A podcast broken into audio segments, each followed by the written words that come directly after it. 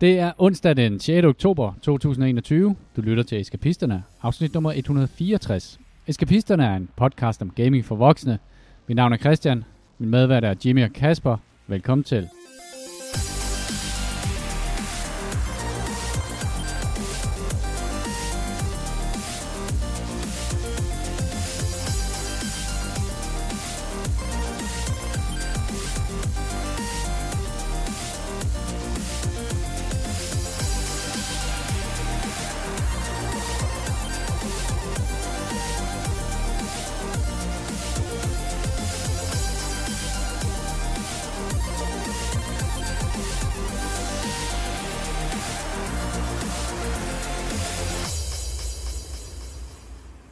Jeg er utrolig glad for, at der er nogle ting, der ikke ændrer sig.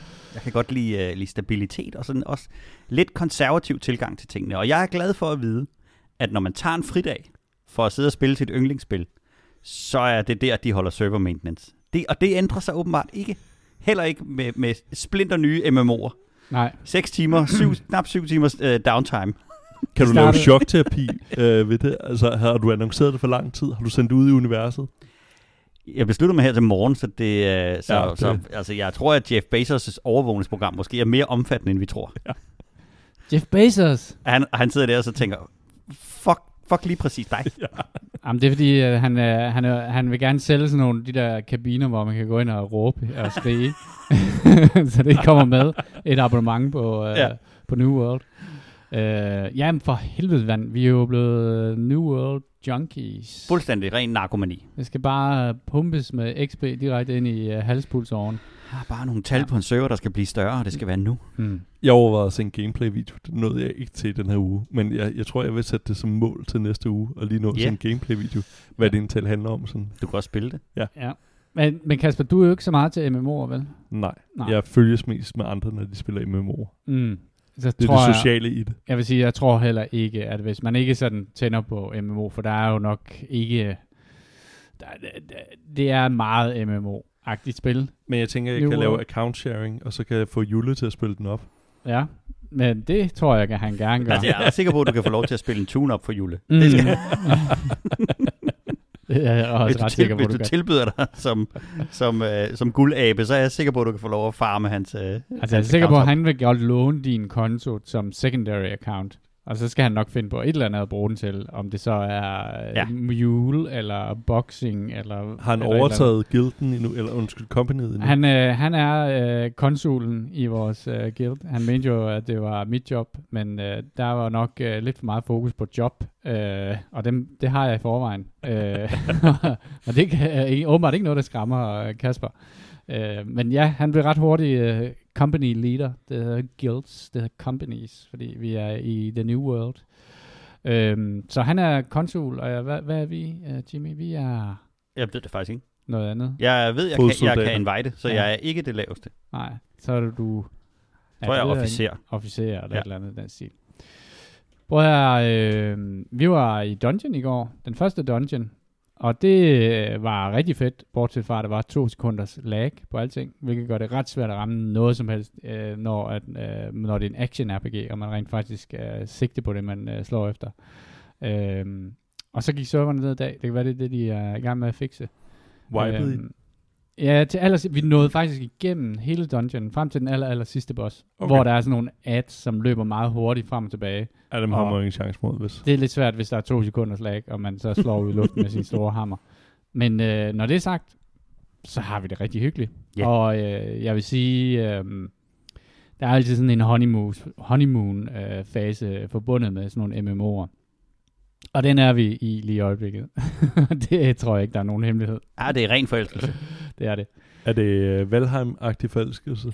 Ja, det er deroppe af, vil jeg sige. Øh, det er jo et andet type spil end Valheim, men det har jo alt det her crafting-elementet i det der. Det, det er nok den MMO, jeg har spillet, hvor, der, hvor crafting betyder allermest.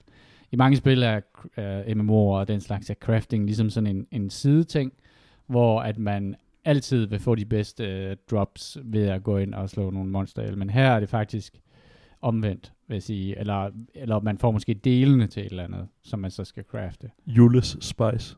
Julespice. Ja. Ja. Det tror jeg nok, det er. Det tror jeg nok, øh, det er.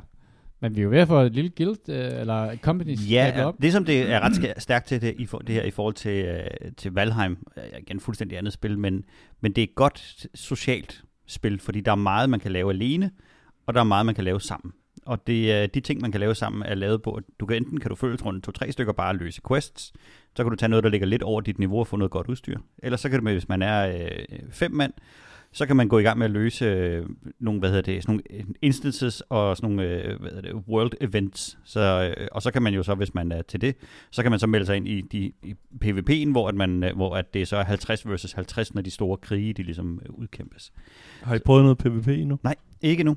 Øh, jeg har som sagt kun prøvet at blive PvP'et, øh, og, og det er, hvis man kommer til at slå det der, øh, at man frivilligt opter ind i PvP, så, øh, så kommer der nogen og fortæller dig, hvad de synes om. Med, og de bruger deres hammer til det. De slog øh, rekord, ikke en rekord, men de slog øh, 1 million concurrent players. Øh, nu så jeg lige kigget på, øh, hvad hedder det, Steam og GameStats, øh, og det er vist et kvarter siden, at serverne kom op igen, og det, nu ligger de, øh, ligger de på 643.000. Det er en rimelig stor succes. Jeg ved ikke, hvor mange der har købt det, men det er jo øh, mindst en million gange 40 euro, de har solgt spillet for, ikke? Det er lige 100.000 under hvad, øh, det antal mennesker, der sidder og spiller Counter-Strike lige nu. Det er imponerende. Ja, Er, er det en sådan ja. launcher, hvor man skal ind i... øh, Jeg, jeg gætter på, at de har lavet en eller anden Amazon Game Launcher. Nej. Nej. Nej, Det Du er- starter spillet op, og så øh, får du en, øh, du får en, en, en splash screen med Amazon, og så starter du ind i din login-skærm. Så der, Mm. det, den kører ikke en, øh, en Amazon Game Launcher. Måske også være fattigt, fordi der kun er et spil. Men, Hvor, men hvor underligt.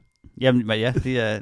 Gud, jeg kommer direkte til mit spil. Det er jo Ja. gennem Steam, Okay, så, ja, ja. så Steams interface ligger et eller andet sted i baggrunden. Og, og Det, det kan man jo opleve, at øh, hvad hedder det, selvom man har et spil på Steam, at øh, den øh, launcher en anden launcher, øh, Ja. som for eksempel det store øh, Star Trek Online, som Ja. I jo alle sammen Det spiller. store, populære Star Ja, Trek Online. Præcis. Hvad launcher det? Ubisoft det, eller... Nej, det er ikke Nej, det er et Ubisoft. eller andet, det købte et eller andet reklamefirma eller et eller andet nu. Nå, fedt. De holder deres firmasfester i, i, i, på Starship Enterprise. Øh, ja, jamen, øhm, et spil som... Øhm, altså, det er jo sådan et spil, som øh, man skriver artikler om på almindelige, traditionelle øh, nyhedsmedier. Der var en del øh, historier omkring server queues. Ja, øh, jeg, jeg læste jo, fordi, jeg spurgte jo, fordi at, øh, jeg, jeg læste det, men der stadig var problemer med det. Jeg var så nok lidt uspecifik omkring det. Men jeg så en DR-nyhed om det. Endnu en DR-nyhed om det, det, det synes jeg er stort. Men at der var de der køer, og så begyndte folk at brokke sig også over, at øh, det var for dårligt øh, public service, at øh, de ikke fortalt om, øh, at man brænder sit RTX-grafikkort af og Mm. lignende. Mm. Det er vist en, øh, det er rigtigt. Den har bricket nogle øh, RTX-kort, men det var tidligt, tidligt, tidligt i en, øh, i en, i en beta-proces i nogle bestemte indstillinger. Jeg har ikke hørt om en eneste inden for de i hvert fald de sidste seks måneder, og slet ikke i forbindelse med launch, at der er noget, der er gået galt. Men det er bare sådan en klassisk historie, der er Ja, god at fortælle. Den er ikke? fantastisk. Jamen, de, Den kan brick dit 30-90'er kort. Den brænder dit grafikkort af. Altså, det, det er lidt Øh. ligesom øh, mRNA-viruserne, eller hvad hedder det, anti- vaccinerne, hvor der kom de der historier, den der med, at der var nogen, hvor det gav, øh, jeg, jeg læste om, at det havde givet nogle, nogle af de der øh, små, øh, hvad hedder det, øh, hvad hedder det, tilfælde, hvor det var gået øh, dårligt, hvor der var uheldige bivirkninger, og det mente de faktisk måske skyldtes, at øh, man havde lavet venepunktering, øh, og altså fået sprøjtet det ind i blodet frem for, og så var der en sådan lang diskussion, fordi øh, det er åbenbart ikke standard nu, at man Ja, det synes jeg også, vi skal diskutere. Men at man trækker nålen ud, i hvert fald i USA, når man øh, øh, hvad hedder det, giver vaccine. Og det viser sig åbenbart, at grunden til, at man ikke gør det, er, at det faktisk ikke er en garanti for, at du ikke laver en venepunktering. Så du lader nålen sidde? Ja. det, det er Jamen, det, det, er det, er åbenbart, øh, hvis- det, det er åbenbart langt mere sikkert, hvis du rent faktisk er dygtig og kan kende muskulaturen, så du faktisk, øh, det er langt bedre, øh, og det andet er ikke sikkert. Du kan rent faktisk også risikere, at du sprøjter ind i en blodår. Det vidste jeg ikke. Men, Nej. øh, men jeg tænker, det er netop det der, hvor at der er den der ene historie, som bare får lov til at vandre, og så skriver alle øh, folkene om... Øh, konspirationsfolkene, om det i, i kommentarer, og så er det bare alt det, der fylder, så de har de, deres 170 følgere, der har liket det, og så er det øverst. det er Ja, altså... det er jo også det er jo problemet med det der, så er det, der er en, der fortæller en, en, en, en historie, og så, øh, og så er det det, man ligesom holder fast i. Altså du kan se, da Forknife det havde kørt i, jeg ved ikke hvor lang tid, som verdens største spil og alt muligt, så var jo stadig øh, mainstream-sider, der skrev, at det var et spil om at slå zombier ihjel. Mm. Og det havde det været i en tidlig beta-version, altså længe inden det blev det der øh, PUBG King of the Hill øh, spil. Men, men det var bare, når folk de trykker Fortnite, og så er det først kommet op øh, noget med zombier. Okay, så skriver jeg artiklen om det. Mm. Altså bliver det sådan selv, selvforstærkende? Ja, så bliver det selvforstærkende, fordi så har man jo læst om det, og så har du læst i avisen om det, og, så, altså, og, og, og det er bare dårlig research. Altså, det, det er simpelthen bare dårligt. Det er bare skidt. Men Ja, vi jeg hygger os. Ja, ja. det er helt okay. Vi skal også uh, punktere myterne her. Det er også blevet en del af opgaven. Øhm, jamen, uh, for fanden, altså. Jeg har ikke spillet andet stort set, end, uh, end det der spil der. Jeg ved ikke, hvor meget mere jeg kan snakke om det. Uh, jeg synes Ja, bare, tak for i aften. Ja, I, går logget ind. Altså, så jeg, vil, jeg- jeg vil sige, der er blevet, nu er der blevet spillet på det i en, i en, i en god uges tid, og man begynder ligesom at kunne se, der er nogle ting, der skal rettes. Øhm, det begynder at, man begynder at opleve, der er nogle, der er nogle lag issues nogle gange, for eksempel det der i, i, øh, i instances, øhm, og der er også nogle enkelte elementer, hvor den ligesom har svært ved at registrere, om du har taget en given resource eller ej. Og nogle Mm. gange så kommer du løbende forbi, og så kan du se en, der står og høster en resource, som du ikke kan se. Så der er noget netkode i det, der skal optimeres, så de har noget at lave. Og der kører også en historie lige nu, øh, den kan jeg ikke bekræfte, jeg har ikke selv oplevet det. Men omkring, at der er et exploit, du kan bruge i de der Guild Wars, hvor at den ene side så bliver invulnerable, fordi at de, øh, de lagger ud, og så, øh, så kan de andre øh, netkode ikke ramme dem. Ah. Og, og det er der nogen, der helt blatant øh, misbruger. Der er sådan en teknik til det. Øh, og, og, og, så der, og, og det, der skete i dag, da serverne var nede, er jo, at de er kommet med den første patch. Så nu er de gået i gang med at rette nogle ting i det. Ikke? Og der... Øh, og som, som det jo altid er i spil, i spil af den her størrelse, der, skal, der kommer et hav af patches, som er, er forskellige fejlrettelser, og så kommer der på et eller andet tidspunkt mere content. Og så kommer der masser af fejlrettelser, og så kommer der mere content. De skulle have containerized spillet, så de kunne lave løbende opdateringer, så der er uden downtime. Det var der, var der ikke en Deployment MMO, der... tusind Ej, lad mig lige finde uh, Jeff Bezos' telefonnummer til dig. Så Hey. uh, 5, 5, 5. Ja, vi må ikke sige det i uh, podcasten. Men, men du ringer bare direkte og siger, det er, det er fra mig. Det var så let. Jamen, da jeg loggede ind i går, der var øh, Jule, han var meget optaget. Han, havde, han kunne næsten ikke tale, fordi han var i gang med at finde dild. Øh, fordi han skal have krydder. Er og det sådan den noget. hemmelige er ingrediens? Jamen, det siger jo noget om, uh, hvad, hvad, hvad det er for noget, sådan spil kan drive folk ud i. Altså, det var... Altså, han nød det. Han havde en fest. Ja. mens Det, det er altså også og lidt fantastisk. efter- Jeg, jeg er fan af den måde, han går fuldstændig... Altså, når, han- når han først rammer et eller andet... Det var ligesom også der, hvad hedder det, med, med Valheim, hvor jeg også lige... Jeg loggede ind nogle gange, og så så jeg ligesom... Altså, det der Jule laver, han, han går altså fuld på det. Altså, det er sådan en helt Han gør ekstrem ikke noget grad. halvt, den mand. Nej, nej. Altså, jeres andre ting, det var også virkelig fede ting. Han bare sådan, altså, gang tusind med tingene. Altså, det, det Ja. er virkelig vildt. Altså, Jamen, den der hemmelige base, han byggede, og vi måtte ikke se, hvor den var, før han var færdig med den. Det var også, al- altså, arbejdet den var ubegribeligt stort. er helt sindssygt stort. Ja. Han byggede en vej, som var nok en kilometer lang igennem en skov, og asfalterede den. Ej, det var mig. være- Ja, var det dig? Det var mig. det var dig. Ej, Jimmy. Nå, men øhm, ja, jeg kan godt se, at det, er, det er noget, der har bidt sig fast. Ja, det er Øh, new og hotness det, nu. Jeg synes egentlig, at når man tænker på, det er Amazon, jeg ved ikke, om det, hvad de har lavet ellers et spil. Jeg tænker ikke, at det er synderligt meget.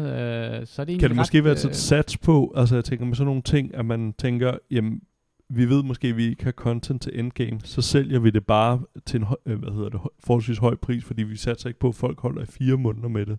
Øh, det, det, ja, det er spørgsmålet, fordi det tror jeg ikke ville være klogt at sige, hvis det var det, der var strategien. Nej, nej, men altså, hvi- hvis man skulle spekulere Ja. omkring det, og hvordan det føles. Ja, jamen, mm, jeg tror, de, øh, at de går efter, at øh, når man er levelet max op, så bliver det max-spillet om at erobre de her områder her, der kommer til at hvad det, få folk til at blive i spillet. Og det er jo sådan, hvor man skal sige, computerudvikling af spil. Uh, hvis man kan få det der, eller lave det, der hedder repeatable content, så får man jo rigtig meget ud af sit content, i stedet for hvis det er bare et hus, man løber igennem en gang, og så har man brugt uh, 100, 100 timer på at designe tapetet inde i bygningen. Uh, så, så jeg tror, at de satser meget den vej, men jeg tror også, at den, øh, den pakke, man får nu, synes jeg faktisk, er pengene godt givet ud. Altså, så Ja, nej, det var- bare, altså, øhm, Jeg, jeg tænkte, om de havde optimeret det i forhold til det. Hvad med sådan nogle oplevelser, som jeg synes, vi snakker meget om i Valheim? Altså de der utilsigtede oplevelser på en eller anden måde. Altså de der ting, der opstod tilfældigt, hvor det virker som, at når, altså ligesom i, øhm, Mm. hvad det hedder, Dwarf Fortress ja. og sådan noget, altså de der historier i spillet, der Altså, opstår af sig selv. Ja, jeg vil sige, den afgørende forskel mellem Valheim og en MMO, hvilken som helst MMO, er jo, at der er ikke det helt det samme sådan exploration moment i det. Øh, man har altid et eller andet waypoint, man går efter. Der er sandsynligvis nogen, der løber foran dig og sådan noget, øh, og som har prøvet det hele. Øh, så det er to forskellige spil. Det er lidt svært at sammenligne i den der del. Der Det er, er som men- Disneyland på en eller anden måde. Altså, du, du, du ved, der, du, du får en oplevelse, men der er også Ja. 100 andre i køen foran dig, der, der får samme oplevelse. Hvorimod, Ja, du får en, du, Ja, altså det det, kan er jo nok forskellen på en, på en safari og på Disneyland, ikke? Altså du, Jo. øh, i Disneyland, der går du ind, og så stiller du dig i kø, og når køen den er klar, så kører du så og får den designede oplevelse, som nogen har bygget til dig. Og så bliver du kørt igennem den, og så står du af og så tænker, hold, det var en god oplevelse. Så kan du stille dig i kø til den igen, eller du kan gå ind og tage en anden oplevelse, ikke? Hvor en safari er nok lidt mere, du går ud og tænker, kan vide, hvad jeg skal se i dag? men, Det er mere Valheim, ikke? Du går på opdagelse og tænker, hvad, kan vide, Mm. hvad den her verden byder mig? Og så tror for jeg, eksempel. altså det, man, det, det utilsigtede er jo det der med, at man kan tage de her øh, faction-missioner, hvor man er PvP-enabled, og så skal man løbe, man kan ikke fast travel og sådan nogle ting, og, og man risikerer, hvis man bliver slået ihjel af andre spillere, at så taber man faktisk alt det, man har tjent. Det giver sådan en, en god spænding i det. Øh, mig og Jule løb nogle, nogle missioner sammen, hvor, hvor der var nogen, der forsøgte at jagte os og sådan noget. Så blev spillet lige pludselig øh, så handlede det om at undslippe og gemme sig i det høje græs og sådan noget, og se om de var løbet forbi og sådan noget. Så der er, den, der er det element i det, så man kan, man kan tilføje den der spænding der. Jeg tror, at, at så spillet er meget designet på, at, at hvis man så skal virkelig sådan have det, den, den oplevelse ud af det, ikke? Så, så skal man gøre det. Men, men det er faktisk også meget et spil, du kan sidde og spille solo. Bare sidde og crafte, hvis du bare synes, det er hyggeligt. Og det er bare rigtig, rigtig hyggeligt, fordi det der crafting-system er sindssygt kompliceret. Altså, der er rigtig mange retninger, man kan gå i, og man kan specialisere sig i alle mulige mærkelige ting. Jeg Og tror, jeg har hvis- lavet de sidste øh, fem levels udelukkende ved trade skill. Ja, det er sådan en anden ting, det er at de der trade skills og crafting og sådan noget, rent faktisk giver lige så meget XP, som det gør at rende rundt og slå monster ihjel.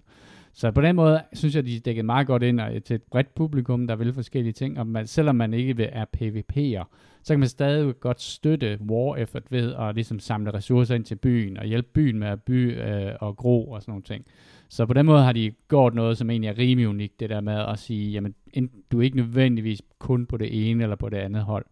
Øhm, så det, det synes jeg faktisk er ret fedt set. Hvad med det der company-ting, det der med, at man kan overtage de forskellige områder? Mm. Det tax, de får, er det ud af de forskellige spillers lommer, eller er det en eller anden, at de bare genererer nogle flere De penge? sætter en række taxes på det. Altså, der er en, en, der er en afgift hver eneste gang, du crafter i en crafting station. Der er en afgift undskyld, på dit hus. Øhm, og der er nogle property taxes og upholds mm. og alt muligt. Hold da op. Og, og, og det går jo så til dem, og der var åbenbart en, en streamer, som havde overtaget et område, og så satte den der tax helt sindssygt højt op for, for ligesom at skabe oprør og få noget content i sit, øh, i sit område. Så det, på den måde har det også øh, potentiale til at skabe sådan nogle, øh, skabe sådan nogle lidt, øh, lidt mere livlige situationer, når, at, øh, når Baron Harkonnen han vælger at sætte øh, Beast Raban ind til at, at styre sin, øh, sin kanton, i stedet for, øh, for en eller anden øh, do-goodie. Atreides fyr, ikke? Så på den måde, så kan du også, øh, så kan du, altså du kan jo vælge, vil jeg, vil jeg trykke det her rigtig, rigtig hårdt og få penge hurtigt, eller vil jeg satse på det, at være, at være en populær og, øh, og, øh, og, og godhjertet konge. Men de har også lavet en mekanik, hvor at hvis du overtager et område, så skal man bygge en række point op, for ligesom at få lov til at starte en krig imod området, eller conteste det her område. Øh, og der var nogen, der havde lagt mærke til, at jo længere tid der gik, jo, jo hurtigere og, og voldsommere tjente folk de der modstanderpoint op. Og der skrev, øh, der skrev øh, Amazon, at det var øh, fuldstændig intentionelt. Det var meningen, at, at du skulle ikke kunne tage et område og så bare sidde på det benhårdt. Altså, jo længere du holder et område, jo nemmere bliver det at vælte dig af pinden. Så der, øh, der, altså, de vil have de her krige, de vil have den her social tension, som de skrev, øhm, og, og de vil have, at PvP skal være en levende og en, et incitament i spillet. Ja, og det synes jeg er sindssygt godt set. Fordi på vores server, der er vi del af en faction, hvor at det største guild er meget større end nogen af de andre. De har sådan, man kan være 100 i hver company, og jeg tror, de har tre companies, som bare hedder 1, 2 og 3 øh, efter. Så de har en, en utrolig stor magt i det der, og de ville jo kunne sætte sig på en server, og aldrig nogensinde blev tippet af tronen, hvis det var, at der ikke fandtes det der system der. Så det er virkelig fedt, synes jeg, at de har gjort det, fordi jeg tror, der har de set, at der er ingen, der gider at spille på en server, hvor du ikke har en chance. Øh, og, og den der chance vil så stille og roligt blive større og større, alt efter hvor lang tid der går. Så kan det godt være, at de andre bliver rigtig rige på at sidde på de der byer der, fordi de kan jo øh, indkræve skatter. Øh, men på et eller andet tidspunkt bliver de vippet af. Og det synes jeg er virkelig, virkelig godt set øh, af dem. Og, og, og det viser mig også, at de har rent faktisk, de ved, hvad det er, de vil med deres spil. Øhm, altså jeg kunne godt se, at, øh, at der, altså jeg er helt sikker på, at der kommer masser af content. Der er ingen i deres rette sind, som øh, vil lade sådan en guldko passere forbi, når man, fordi der er faktisk ret langt imellem MMO'er, der hitter. Øh, der er sæt med mange MMO'er, som ikke har hittet. Øh, og her har de jo altså fået fat i den lange ende fra start af, og det, det er der alle mulige gode grunde til, men en af de største grunde til er det jo, at de har lavet et produkt, der er ved at betale penge for. Øh, på trods af, at, øh, vi, vi, vi, at ingen kan lide Jeff Bezos og sådan nogle ting, så kan vi alligevel godt lide at spille i Jeff Bezos New World. Så, så, så det er, um, ja, jeg vil, jeg vil sige, det, det, er, det er bare et godt produkt. Skal vi snakke om lidt, uh, der var lige en enkelt nyhed, uh, eller en rygte, om ja, noget, rygtebørsen der, har ja, været, rygtebørsen har været rygtebørsen er ude på, i fuld smadre og Ja. siger, at øh, Bluepoint, dem der øh, remaster de her øh, hvad hedder det, Soulsborne spil, øh, skulle være i gang med at lave en Bloodborne remaster. Og det bliver tweetet af en gut, der hedder Colin Moriarty, som har haft ret før. Så der er, der er måske lidt mere end bare helt luftigt hold i det. Og rygtet vil så også vide, at der bliver arbejdet på en ground-up sequel, altså et, en helt bygget fra bunden øh, efterfølger til Bloodborne. Og det er, jo et, det er jo et rygte, der altid er saftigt og. Interesserer det nogen overhovedet? Ikke nogen, jeg kender. Nej. Nej. Det ved jeg ikke. Det er Bluepoint underligt. er blevet, for nylig er blevet købt af Sony. Ja. Øhm, og de har jo lavet, er det ikke dem, der står bag det der remaster af Demon Souls og nogle andre ting? Øh, Jamen, det er et remaster-firma. Det er det, ja, de laver. Ja. Jeg ved ikke, Den det, remaster var ret god, var den ikke? jo, det var den nemlig. Ja, den var nemlig det var rigtig nemlig god. rigtig, og de, rigtig Ja, de har sådan en, uh, de har virkelig held i deres remasters, og øh, så jeg kunne forestille mig, at øh, der i hvert fald sidder en af os øh, derhjemme og, og håber på, at det er sandt. Øh, og det, og jeg, det bør Jeg- jeg også, gør i det, hvert fald. Jeg, jeg tror på det, fordi at det er måske den mest efterspurgte remaster i historien. Altså lige udover at, at få uh, Bloodborne på PC. Og det kan jo godt være, det også sker, fordi Sony har jo faktisk øh, er begyndt at udgive flere og flere af deres øh, exclusive titler på PC, fordi de taber ikke sådan nødvendigvis noget ved det. De vinder bare nogle nye, men selvfølgelig er det en balance, de skal træffe, men, men altså Horizon og Death Stranding var jo øh, i starten øh, PlayStation exclusives og, og kan nu spilles øh, på PC, så, så det kunne jo være, at det var oven i hatten. Jeg er ret sikker på, at det er rigtigt. Jeg, jeg, der bliver krydset alt, hvad jeg kan Jeg krydse tror, over. jeg, tror glæder på mig. det i hvert fald. Jeg vil, øh, det vil jeg fandme gerne se. Så tager jeg en, øh, så tager jeg en tur mere i Jarnham. Så har vi faktisk spillet en lille smule andet. Ja, vi spillede lidt, lidt andet. Ja. Ja. Noget af det er måske også gemt fra sidste uge, fordi Ja. ja. at, øh, det er jo, så, kan, så kan man bare bruge gamle nyheder. Jeg har meldt mig til betaen på det spil, der hedder Icarus. Og det er et øh, survival M, øh, MMO, fordi man kan være flere. Det er et nok mere ligesom Valheim. det er et, et survival-spil øh, meget ligesom Valheim. Mm. Øh, det har nogle andre elementer selvfølgelig. Det, er, øh, det går meget mere efter at være fotorealistisk i udseende, og så er det jo en, øh, en science fiction verden. Ideen bag spillet er, at man øh, sidder op på en eller anden rumstation rundt hen over en, en verden, jordlignende verden. Og så skyder de så sådan nogle, øh, nogle øh, rumaber ned, øh, og så skal de så samle ressourcer, og så skal de komme tilbage til deres kapsel, og så skyde op igen, og så kan du så på den måde samle noget ind. Øh, ideen er så, at alt det, du har skabt, og alt det, du har bygget ned på jorden, det forsvinder jo selvfølgelig, når du så tager afsted igen. Bortset fra de ressourcer, hvis der er nogle af dem, som er eftertragtet, altså hvis du har fundet nogle af de der key resources. Øh, den her øh, gang, jeg skulle øh, øh, teste det her, der var, der var den key resource, man var efter, det var en øh, stødtand fra en mammut. Så den skulle man prøve at finde. Og det er fordi, at de har valgt at køre deres beta øh, på en måde, hvor at de har, øh, de har åbent hver anden weekend. Så kan man komme ned, og så tester de et nyt område. Den her gang var det Arctic-området, de testede. Hvordan er, altså, hvad er grafikken? Og, Grafikken er rigtig, rigtig flot. Ja. Og, øh, og de Og går meget mere efter det? en... Øh, det er et first person, og så kan. Ja. du klikke dig ud i en sådan lidt handicappet third person, øh, hvor den er sådan lidt... Det er tydeligt, kameraet flytter sig bare en lille smule. Øh, så det er ikke en, en decideret third person, hvor du kan zoome ind og ud, og der er ikke sådan en super lækker interaktion. Øh, det, som spillet gør rigtig, rigtig godt, så er det, at når du så tager tilbage til dit rumskib, så tager du selvfølgelig dine evner med. Så næste gang du lander, jamen, så er du ikke nødt til at bygge dit hus af strå, så kan du bygge det af træ eller af sten eller et eller andet. Så du, har du taget dine skills med. Og her, der stiger man også i skills ved at farme, ligesom i, øh, i, i, i New World og i, i Valheim og alt muligt andet. Jo flere træer du fælder, jo bedre bliver du til det, og så kan du sådan ligesom købe point til at, at blive bedre til at, at, at bygge de der ting. Og øh, det er jo i virkeligheden en, en, en tre små grisesimulator, fordi jeg landede på den her planet, og det første, man kan gøre, det er, at man kan bygge noget af strå. Så jeg skyndte mig at bygge et uh, shelter af strå, fordi øh, hvis, hvis vejret bliver dårligt, så skal man skynde sig at komme indenfor, ellers så øh, går det hårdt ud over dig. Du har tre ressourcer. Du har vand, øh, mad og ilt, og det, dem skal du så ligesom holde øje med, og hvis du løber tør for en af dem, så dør du. Øh, og så, hvad hedder det, øh, og så kan man så, øh, hvad hedder det, respawne.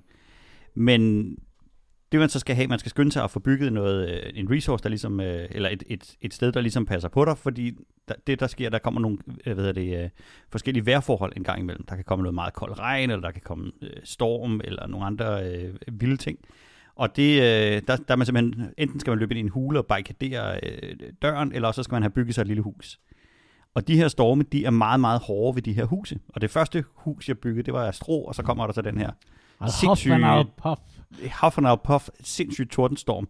Øh, og så bliver det nat samtidig selvfølgelig. Jeg havde ikke noget lys, for det havde jeg ikke fundet af, hvordan man byggede. Så jeg sad i, i, i mørke inde i sådan en lille bitte, øh, hvad hedder det, lille bitte hytte, øh, uden en dør, fordi jeg havde bare smækket den sammen så hurtigt, så jeg havde ikke bygget en dør i. Øh, og så har man sådan en repair hammer, og så næsten lige så hurtigt, som jeg kunne nå at, at repair det her, der gik de der ting i stykker, fordi stormen ødelægger dit hus. Så det var sådan en, en ret intens oplevelse af en meget, meget, meget flot lydkulisse af torden og blæst og regn. Og så sidder man inde i det der hus og prøver panisk at reparere det rundt om ørerne på dig, mens at, at, at, øh, og det der, når det sådan bryder sammen, så er det meget, meget flot lavet med ting, der ligesom falder ned, og der, der bliver sådan huller i taget, så du kan sådan se stjernehimlen og lynene udenfor og sådan noget. Nå, men den overlevede jeg, og så fik jeg bygget et lille hus af træ, og det kan holde til lidt mere, så man, skal, man, skal, man kan reparere lidt langsommere ind i det. Og øh, mit mål er så næste gang at få lov til at bygge et hus af sten, for sten skulle være vejrresistent. Øh, og det, øh, det er på, på en måde er det virkelig, virkelig det samme som rigtig mange af de andre øh, survival sims. Du bygger, øh, du samler nogle materialer sammen, og så bygger du nogle firkantede plader, der snapper på hinanden, og så på den måde, så sætter du et hus op. Øh, det som det her spil, de har, det har nogle enkelte ting, som er interessant. Man kunne for eksempel bygge en, øh, en branddasker. Jeg tænkte, det, jeg havde ingen anelse om, hvad jeg skulle med en branddasker, så sådan en byggede jeg ikke. Jeg byggede mig en kniv i stedet for. Jeg ved godt, hvad en branddasker er, men gider du forklare uh, Christian det? En branddasker, det er sådan en stor øh, flad metalredskab, som du bruger til at, øh, at, at slå... Øh... Det kommer du snart til at lære i det store klimabrand. Ja, det er den, du har med ud i stedet for en paraply fra nu af. Ja. Okay, ja. Øh, du bruger den til at slå ild ud i græs eller lyng, eller et eller andet. Sådan en, en, øh, så, så slår du det simpelthen øh, ned. Og, øh, og den fik jeg brug for, fordi der kom en tordenstorm, og den stod ned i et træ, og så stod jeg og kiggede på det træ, og tænkte, hold nu kæft, hvor er det flot det der. Og jeg prøvede at tage screenshots af det, og så gik der ild i alting. Altså den der lyng rundt omkring, og hele lortet brændte, og jeg måtte jo løbe ud i vandet, og så stå og bygge en branddasker, og så kunne jeg sådan gå rundt og klaske på det der. Øh, så de har taget nogle effekter med, som er ret fede i spillet.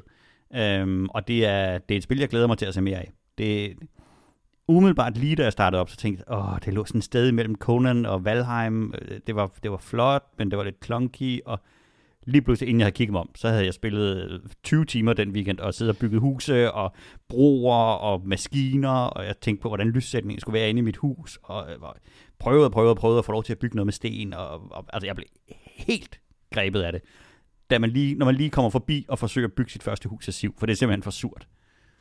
Det er, det er lavet af en udgiver, som ikke har udgivet noget før. Øh, en øh, New Zealandsk udgiver, der hedder Rocket Verts. Og det er en gut, der hedder, øh, hvad hedder han, øh, Dean Hall, som står bag. Og hvis man ikke lige ved, hvem han er, så lavede han en mod øh, til, øh, til et spil, som hedder DayZ, øh, som er et af de der første King of the Hill, altså øh, Battlegrounds-spil. Øh, Battle Royale-spil. Ja, Battle Royale-spil, altså måske faderen til dem.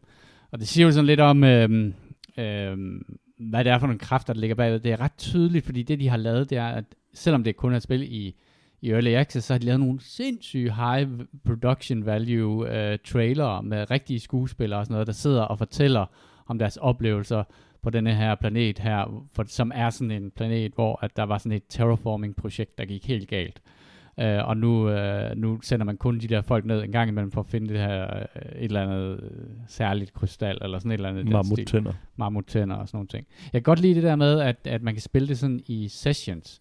At man ligesom går ned i et område og skal løse en opgave, og så op igen. Og, så, og det der med, at man ligesom tager sin progression med op, minder mig faktisk lidt om det der, øh, hvad fanden hedder Escape from Kharkov, hvor du også, som er sådan en øh, MMO, hvor du loader ind, og så forsøger du at samle et eller andet sammen øh, og skyde nogle andre folk. I sådan, godt nok i sådan en uh, stalker-agtig uh, setting. Men så trækker man sig ud igen og skal se, om man kan få sit loot med ud. Måske også lidt The Hunt Showdown. Sådan bare det, og sådan Deep Rock kombineret- Galactic, det har Ja, mange af de der gode ting, hvor ja. at der er simpelthen, du, du skal ned, og så skal du lynhurtigt få etableret et eller andet, en base, så du lige kan overleve, og så går du i gang med ligesom at søge ud, indtil du får dine ressourcer, så skal du tilbage, for der er også Mm. en timer på, Mm. hvor længe du har til at gøre det her. Det men, virker- hvis, men hvis du kommer ned og skal ind i Arctic for eksempel, så skal du bruge lidt tid på research. Du skal helst have haft nogle runs, fordi du skal nå at lave noget armor, der kan beskytte dig mod kulden. Mm. Mm. Så når du så endelig siger, okay, nu gør jeg det, nu skal jeg faktisk derind, så skal du lynhurtigt have bygget nogle, nogle redskaber, det rigtige armor, og så skal du spænde ind for at få fat i det der. Jeg er spændt på uh, The Forest 2, når det kommer. Ja. Fordi det minder en lille smule om det. Vi spillede jo rigtig meget The Forest. Jeg ved ikke, om du spillede det, Kasper, men... Uh, Ja, jeg nåede at spille og det var jo også det der survival. Ja, det er mega uhyggeligt. Det er derfor, du det skal være med, Kasper. as fuck. Vi skal, vi skal have dig på webcam, når vi spiller det. det er nemlig rigtig uhyggeligt. Øh, og der kommer jo to år der, men, men det, det virker som om, at der kommer en ny generation af de her survival sims her, hvor, hvor, hvor man kan sige, det der altså er det dem, der går den der virkelig, virkelig ultra-realistiske grafikvej. Øh, Valheim er jo mere sådan den der øh, tegneserie, virkelig low poly øh, grafik der, som også har sin charme, som også er, er virkelig, virkelig god til at fremmane de her stemninger, ja. øh, og, og det virker som om, altså sådan noget som lyd og vind og sådan noget, at det er farligt at hvad det, være udenfor, ikke? Jamen, det er meget, meget stærke indtryk, øh, man får, og man har helt klart øh, på fornemmelsen, at man er bagud hele tiden. Mm. Og det, øh, det kan noget. Der er mange af de der survival sims, som er meget træls i forhold til, at du løber tør for mad eller et eller andet. Her der er det, det er okay nemt at skaffe Mm. ting at spise, ting at drikke og, og skaffe ild. Det er ikke sådan en uoverstigelig ting, men det er noget, du skal have styr på. Så bliver du selvfølgelig bedre til det. Og du kan bygge sådan nogle, øh, nogle bære ting, så du kan have ilt med, så du, kan altså, så du ikke behøver at koncentrere dig om det. Øh, men, men, øh, men i starten, der er, det, der er det helt klart, der er det overlevelsen, du arbejder benhårdt på, og så bliver du bedre og bedre og bedre. Mm. Jeg har spillet, øh, jeg skal sige, ja, den 12. oktober, der kommer Back for Blood, som er den her øh, zombie shooter, firmands øh, co-op zombie shooter, som er sådan, hvad skal man sige, den, øh, i alt, alt andet end navn, så er det jo fortsættelsen på øh, det her, den her, hvad fanden hedder Back, nej, den hedder øh, Left 4 Dead? Left 4 Dead-spillene, ja. Øhm, men i øh, sidste uge, der kom der en expansion til et allerede eksisterende firmands zombie shooter, øh, World War C, øh, som er øh, en expansion, hvor at de øh, tilføjer nogle nye baner, øh, og så tilføjer de en funktionalitet, som er first person i det. Og det vil sige, øh, det gør faktisk noget godt for det spil. Øh, fordi den der oplevelse af at være i krig med zombier, den er noget mere intens, når man er inde i first person. Og det var egentlig ret overraskende, synes jeg, at, at de overhovedet kom med noget. Jeg havde troet, at det spil var død for længe siden. Vi spillede det, og jeg, da jeg loggede ind i det, der fandt jeg ud af, at jeg faktisk er, har, har, er ret high level i det, og har virkelig unlocket meget, og jeg har ingen erindring om det, hvordan det er sket, fordi... Men vi havde nogle, nogle, et par sjove uger med det. Øh, ja, den drukner lidt i, øh, i New World, øh, øh, i forhold til at finde tid til det, men jeg synes faktisk, at det var ret godt. Jeg, jeg fik desværre ikke overtalt nogen til at, at komme tur med ind i det. Det er på, øh, altså, og det oprindelige øh, spil, øh, World War C, er jo øh, gratis, øh, hvor, altså, udover øh, subscription-modellen der, de der 100 kroner om måneden, Øh, Øh, og så skal man købe den her expansion til, og hvis du har øh, Game Pass Premium, så koster expansion øh, 130 kroner eller sådan noget. Jeg synes, det er et ret godt spil. Hvis man har nogle venner, og man har lyst til et eller andet. Jeg tror, det er lidt i en svær situation, fordi alle kigger frem imod øh, Back for Blood. Øh, men samtidig så, hvis jeg sådan skal sammenligne omtalen af dem, som har spillet Back for Blood, og, det, og så imod, hvad, hvad, hvad The World War C kan, så tror jeg ikke, at det er sådan, at man tænker, der er milevis forskel på de to spil i forhold til kvalitet. Faktisk så tror jeg godt, at øh, der er en vis risiko for, at Back for Blood skuffer, øh, og at det her faktisk er et bedre spil. Øh, det er i hvert fald, at man kan sige, det som er pointen, eller sådan hovedgimmicken i det er, ligesom i filmen World War Z og i bøgerne World War Z, så de her zombier er jo sådan fast movers, og de stakker oven på hinanden, de bygger de her myreture af sig selv, som Ja, gør, det er at de hele, sådan det er kan- hele hårde... Ja, Altså, man skal, man Det- skal det- virkelig meje tusinder og tusinder ja, af zombier Det- ned. det I, imod de andre spil, der skal man måske skyde et par stykker. Her, der, der skal du tit sætte et choke point op, og så skal du virkelig altså, råhøste. Og så ligesom øh, bøgerne, så handler det jo om forskellige områder i hele verden, og det giver dem en, en rigtig god frihed til at lave nogle vilde baner, hvor man er i Rusland, og det er snevejr, og man er i Paris, og man er i alle mulige, så det er sådan noget zombie-turisme rundt omkring i verden, som egentlig klæder det meget godt. Det eneste, jeg er sådan lidt ked af, det er, at man spiller nogle arketyper. Øh, der er nogle karakterer, der kun kan spille på visse baner. Uh, de er så bundet op på klasse, så klassen er den, hvor du ligesom har din progression, men de ser bare forskellige ud, og nogle gange, den der, man vil godt have sin lille påklædningsdukke, ikke? så man gerne vil spille i alle de her baner her. Så der mangler sådan en Brad Pitt, der ligesom rejser lynhurtigt mellem, øh, mellem alle de her steder her. Ja, men de er meget gode til det der med den der banter, de har indbyrdes og sådan Ja. der snak der. Og der gad man jo godt have sin egen karakter med, hvis man nu har en yndlings. Mm. Så ville det være rigtig fedt at have den med. Ja. Men det er jo... Men der er nogle, ligesom nogle små stories. Ja. som, som gør, at det kun er de typer personer. Jeg ved ikke, hvor meget de- det læner sig op af, af, af jo ikke af filmen, men af bogen, af bogrækken måske, så det kan være, det er, det er chapters fra bogen, eller et eller andet, og de der personer er, er med. Jeg tror i hvert fald, de har lavet sig inspirere af det der med, at. Ja. bogen jo er sådan en, der går rundt og hvad der samler vidnesbyrd ind om fra alle dem, der overlevede den her store World War C, og, og, hvad det, og hvordan det startede, og alle de her store øh, slag og hvad det, og kriser, der var rundt omkring i verden, da zombierne kom.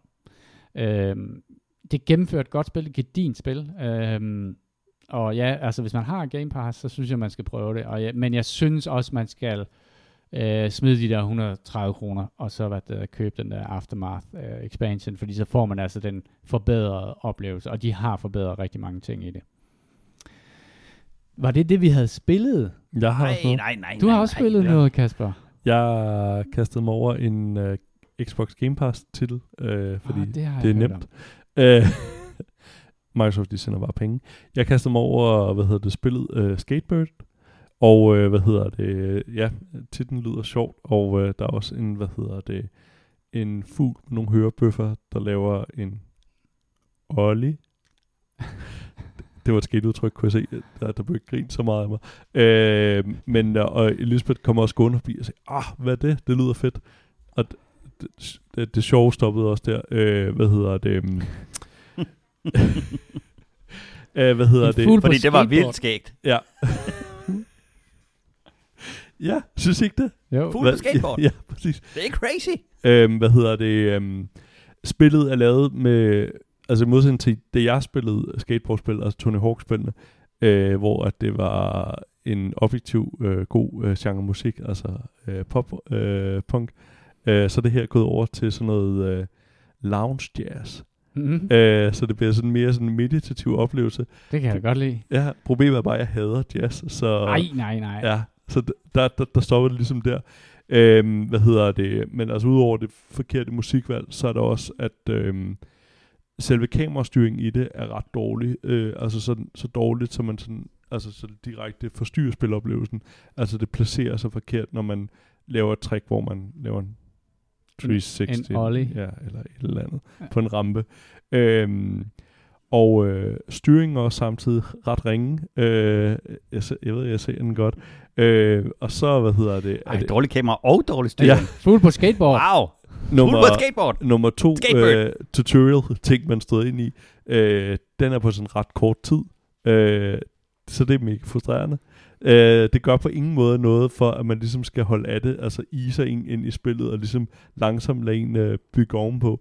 Det er bare lige på og hårdt, og det er bare rigtig dårlig styring, så en, øh, en, en stor ikke-anbefaling herfra. På nær, hvis man er som Jimmy og øh, godt kan lide pyntedukker, så er der rigtig meget, man kan udstyre sin, øh, sin, sin lille En- fugl med. Kan, en bagud Ja, kasket? Ja. Ja, sådan. Jeg går ind og Sådan. downloader det nu. Det skal vi prøve. det skal vi Hat prøve. Det, øh, ja, jeg, Men, Ja. det, men det er jo sådan et spil, der er lavet til Game Pass, ikke? ja Altså præcis. det, fordi den der, altså, jeg har stadig lyst til bare lige at downloade det og prøve det. Og, og det er det, som sådan nogle spil... I modsætning øh, til Psychonauts 2. Ja, det, jeg har downloadet det. Jeg har bare ikke prøvet det. Men, men, men det der med, at man kan prøve nogle små oplevelser, og, og så kan det jo godt være, at nogle af dem hitter, og nogle hitter ikke. De fleste hitter måske ikke, men, men det der med, at de får lov til at komme ud til et bredt publikum, for det kan godt være, at der er nogen, der synes, det er, den fedeste, mest originale idé i hele verden, at det er en fugl, der kører på skateboard, og så kan de godt leve med, at det ikke er Tony Hawk's Control øh, scheme der, hvor det alting er bare sådan pixel perfect. Øh, ja, jeg, jeg synes bare, der er noget fedt i det der med, at der kommer alle de der spil, som man kan sample fra den Ja, der jamen, kæmpe store buffet, der er der. Og det, det er også, jeg, jeg er ikke sur over det. Jeg, Nej, jeg, der nej, er masser af andre nej. spil på, godt på min der er ikke Game nogen, Pass. der Ja, dine skuldre helt Nej, nede, ja. og ja. det er ikke Psychonauts 2. oh. Det er jo ellers et godt spil. Det har du, du har oversolgt det til mig, så jeg, Ja. jeg, tør, jeg, tør ikke, jeg tør ikke starte op for ikke at få den samme fantastiske oplevelse som dig. Jeg har spillet et øh, spil, øh, jeg tror også faktisk også, det kom fra Game Pass, der hedder Tharsis. Tarsis. T-H-A-R-S-I-S. Jeg har ingen anelse om, hvordan man skal udtale det. Det er et øh, spil, der handler om, at man, er, man har en øh, 4-5 astronauter, og de bliver så skudt afsted, øh, og så skal de så flyve fra jorden og til Mars. Og det går selvfølgelig galt undervejs, og der skal man så øh, bruge sine ressourcer på at reparere det her rumskib, sådan, så man så kommer derop. Det er lavet sådan så, at øh, det man ser i spillet, det er sådan et øh, snit, tværsnit af, et, øh, af, af, den her, øh, af det her rumskib, og så har det så nogle forskellige moduler, og så har du fire astronauter. De her fire astronauter kan du så i hver runde allokere til en given opgave, øh, som de så skal prøve at reparere det, der nu er gået galt. Og de der, der er så to eller tre moduler, der går galt i hver runde. Og det måde, det så fungerer på, så er det, at hver eneste gang, du skal løse en opgave, så har opgaven en talværdi, for eksempel 27, og hver astronaut har en række terninger. Og så skal du allokere en, en astronaut, så skal du slå terningerne, og så er der en masse forhindringer, der gør, at nogle af terningerne ikke virker, eller hvis du slår en etter, forsvinder den, eller en 6 tæller to gange, eller alt, alt det her hul om hej. Øhm, men det virker i helt utrolig grad som nogen, der har digitaliseret et brætspil Mm. eller nogen, der har lavet en digital udgave af et brætspil, for ligesom at teste det, inden de sender det i... Det, det lyder Tryk. lidt som Red November, eller et eller andet på en eller anden måde. Jamen, jeg. det lyder, det er meget, meget tæt op af en, af en masse forskellige... Det var et ret, øh, det var et ret sjovt øh, spil, jeg fløjt. Jeg, jeg prøvede at gennemføre det et par gange og flyve til Mars. Man får sådan nogle øh, story blurbs mellem hver gang, og det er sådan en rigtig uge, og de finder et, et mystisk signal og sådan nogle ting.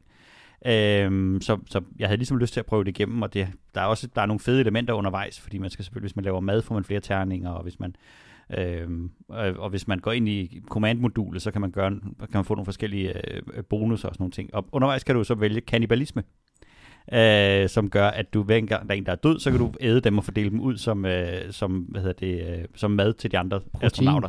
Turen det er til Mars protein. tager max et øh, halvt år, ikke også? Ah, men de er sultne, skal du tænke på.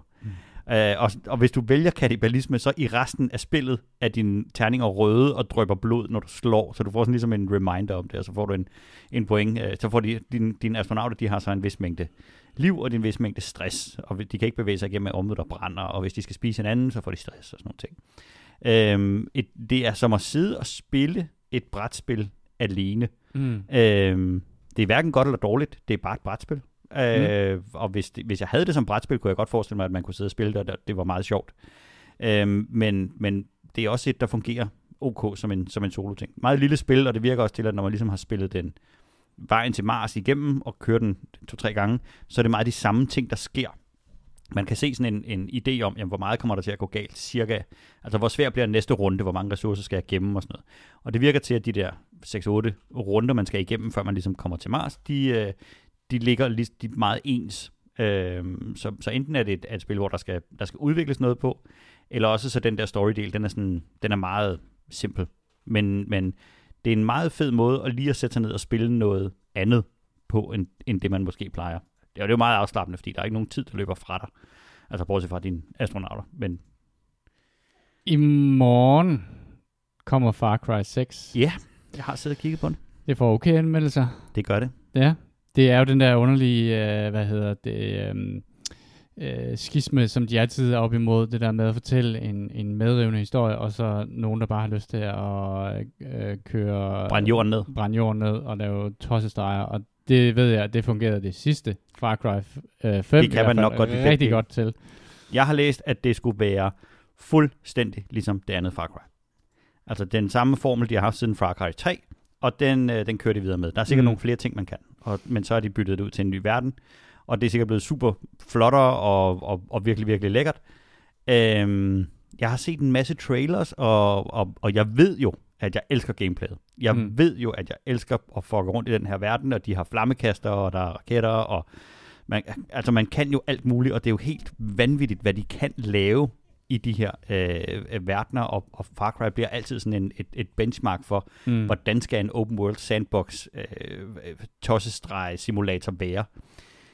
Det eneste, der er et kæmpe stort turn-off for mig, så er det, jeg har ingen lyst til at spille på Cuba.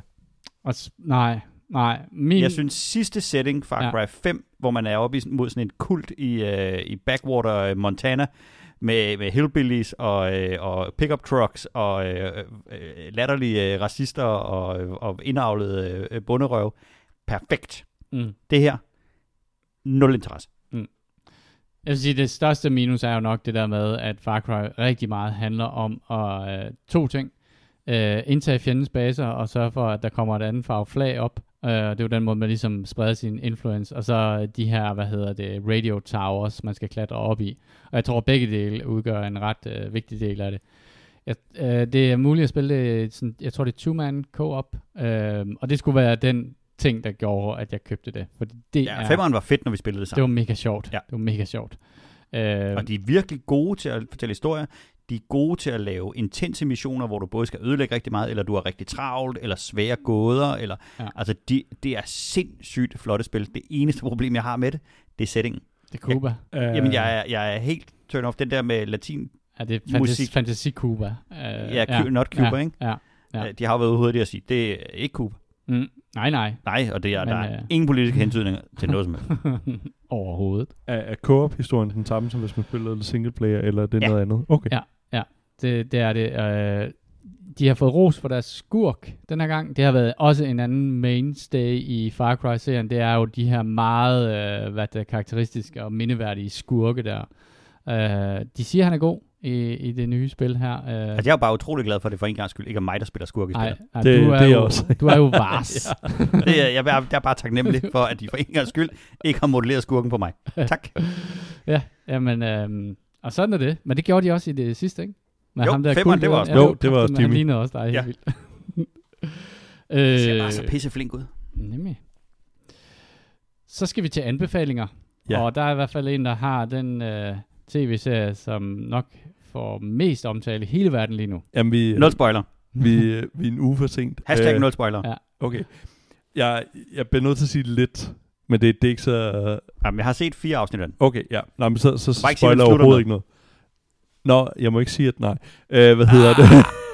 hvad hedder det? Hvis man ikke har set den uh, endnu, uh, så omtaler vi uh, Squid Game, uh, som er en sydkoreansk uh, serie.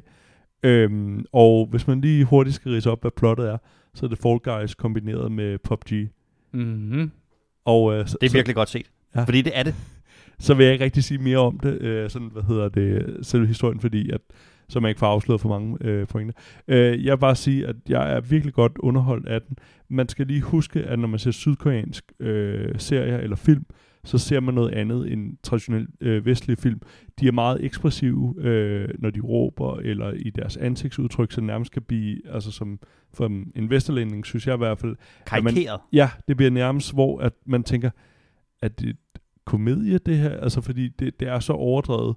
Men øh, jeg kan klart anbefale den, øh, ligesom hvis man er fan af Parasite, øh, så, så er man også rigtig godt underholdt med, med denne her. Det har en ting, mm. som, som man lige skal huske på, og det er jo, at øh, jeg kan i hvert fald ikke særlig godt øh, koreansk, så, øh, så jeg kan jo ikke følge med i, hvad de sidder og siger, hvilket vil sige, at jeg læner mig op af undertitlerne. Og i den her øh, serie, der taler de ret hurtigt.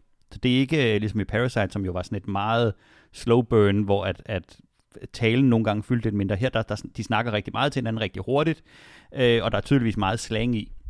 Og hvis man så lige husker på, hvordan undertekster er lavet, så er undertekster jo lavet på en, tit på en måde, hvor man tænker, sådan taler ingen mennesker nogensinde. Og det gør er med til at give det et yderligere opstyltet øh, fornemmelse, fordi hvis man sidder og ser en, en engelsk film med danske undertekster, så, kan, så, så er man lidt mere tilgivende, hvis der står, jeg græmmes. Men det er der ikke så mange mennesker, der siger sådan i en helt normal samtale. Så det samtidig med den der overspillen, de har, og det, det er sådan et virkelig karakteristisk. Det, det får det til at virke endnu mere opstyltet. Så jeg hvis kan, man lige jeg kan anbefale at sætte øh, så engelsk lyd på og danske undertekster, så får man altså en ret vild oplevelse. Åh, oh, shit. Det, Ej, det tror jeg kommer til at forvirre mig alt, alt, alt for meget. Fordi, øh, hvad, hvad er det, der er så fantastisk ved den? Fordi den er jo gået verden rundt. Altså, alle snakker om den her serie her. Er det, øh, er det Den plottet? er, Er, det... plottet, plottet er øh, originalt. Ja. Og øh, den er brutal. Den er medrivende, og, øh, og den, den kan noget, som mange af de her serier er faktisk rigtig god til, det er at skabe sympati for karaktererne, som er med. Ja, det, det er faktisk noget den rammer rigtig godt, netop sympatien og ens medindlevelse i, hvad det er, de oplever i, i det her univers. Det, det synes jeg, de gør virkelig godt. Så det er sådan, og, og det, som den har, det er, den, der, er ingen, der er ikke noget overnaturligt i den, men det er nærmest noget magisk realisme, fordi det er så syret, det der foregår i den.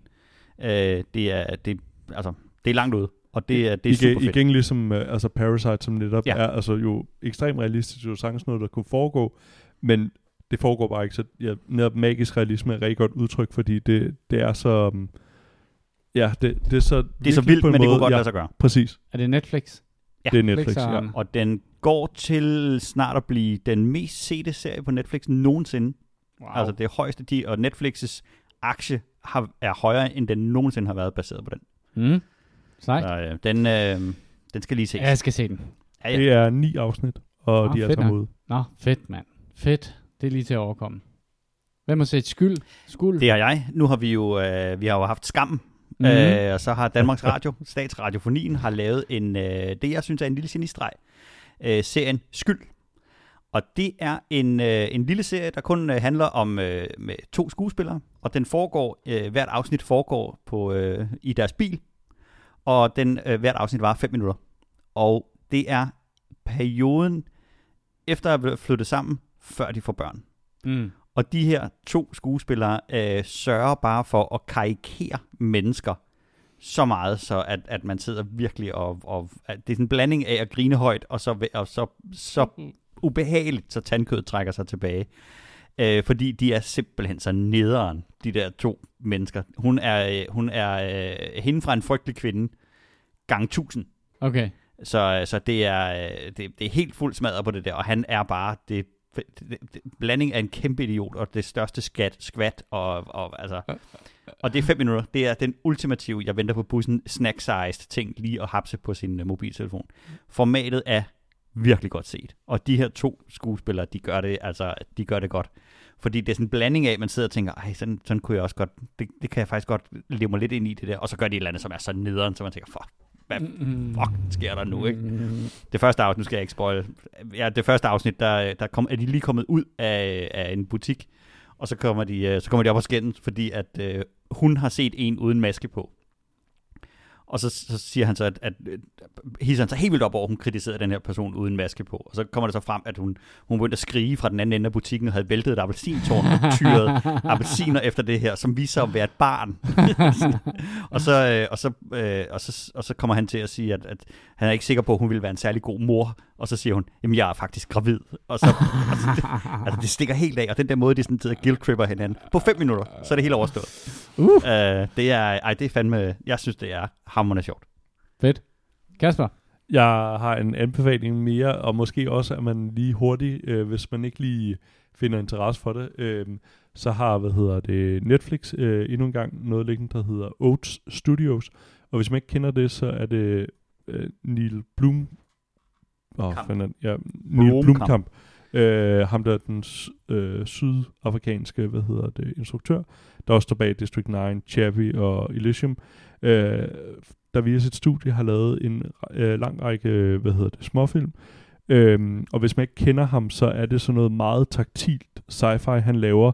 Øh, altså det, det er virkelig ting, der er modelleret og kan ting. Øh, så der, der er ikke noget, der er faktisk to afsnit som en computer øh, animeret, men det føles meget virkelig. Det føler virkelig som, du står ved siden af, at det kunne være en person, du følger, og det er det også med håndholdt kamera og så videre.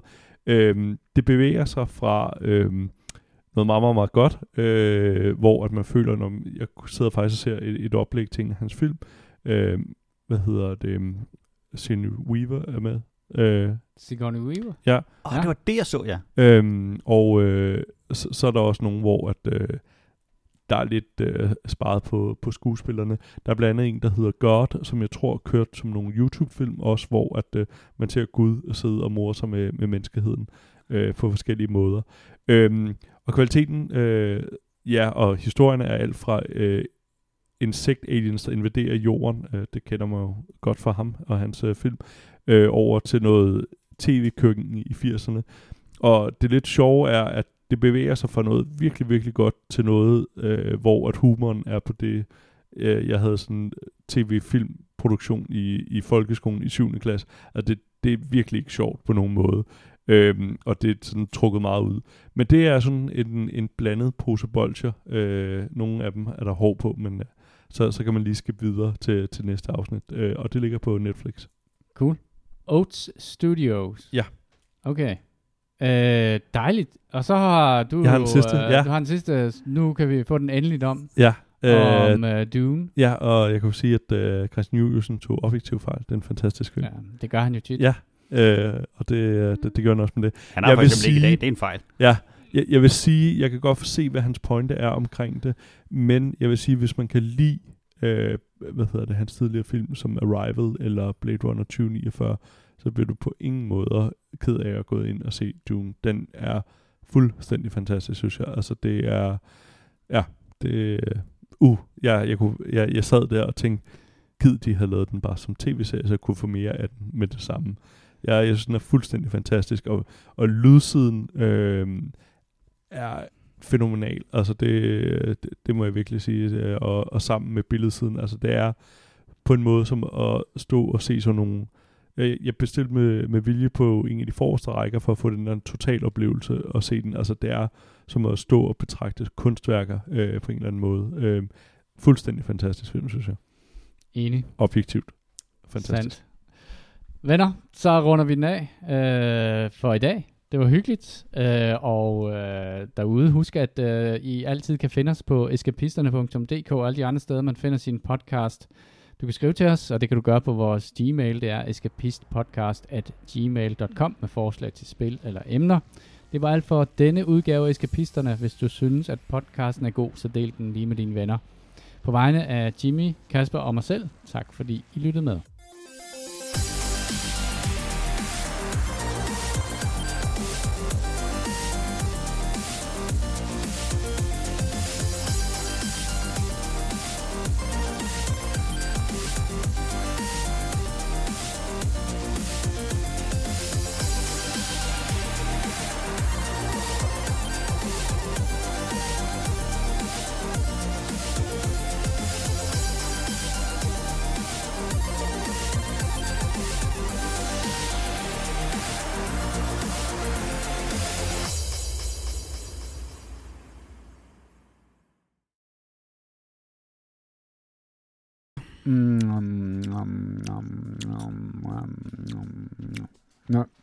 Radio. Det var dumt, jeg gjorde det.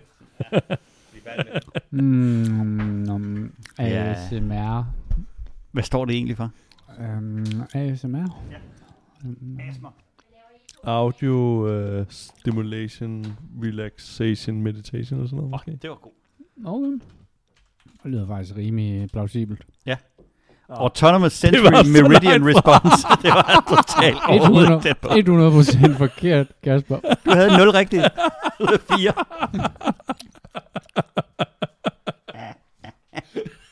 Jeg er glad for, at vi har den på bånd. Jeg var lige ved at sige, åh, godt vi ikke optog, men Ja. ja. uh, bare roligt.